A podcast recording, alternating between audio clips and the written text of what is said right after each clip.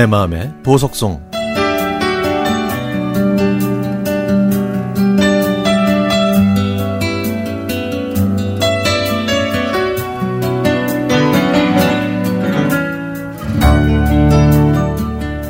얼마 전 저희 집에 놀러 온 조카한테 동화책을 읽어주고 있는데 조카 녀석은 큰 소리로 읽어달라 천천히 읽어달라 웬 주문이 그렇게 많았습니다. 소리내서 책을 읽는 것도 오랜만이라 낯선데 등장인물에 따라 다른 목소리를 내려니 그것도 여간 어려운 게 아니었죠. 그때 문득 초등학교 국어 시간의 공포가 떠올랐습니다. 담임 선생님께서는 날짜가 5일이면 5번, 15번, 25번이 순서대로 일어나 국어책을 읽으라고 시키셨는데요. 저는 집에서 아무리 미리 연습을 해 가도 막상 학교에서는 모기 소리로 더듬더듬 읽었습니다.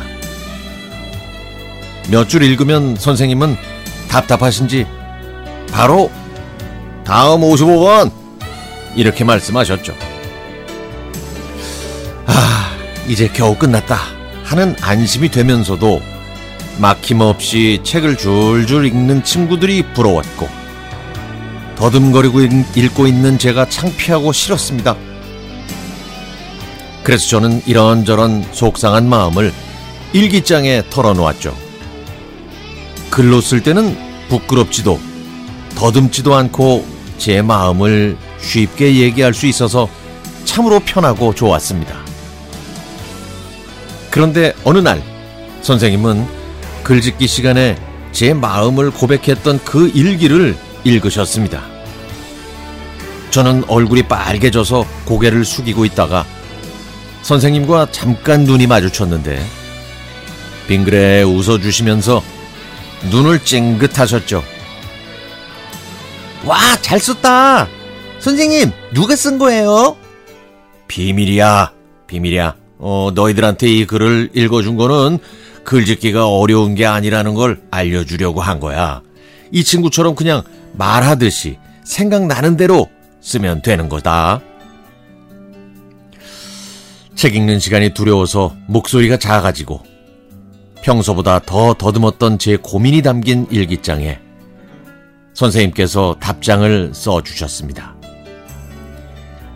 일기에 쓰는 것처럼 천천히 또박또박 말로 하면 되는 거야.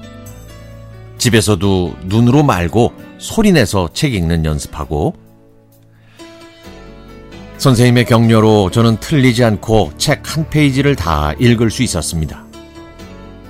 그 때문이었는지 일기장에도 속상한 일들보다는 즐거운 얘기거리가 점점 더 늘어갔죠. 그러면서 국어책 읽는 시간과 글로 제 마음을 표현하는 시간이 좋아졌습니다.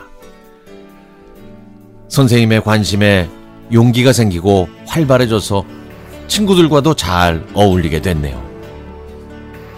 그리고 제가 쓴 동시가 어린이 신문에 실리기도 했고요.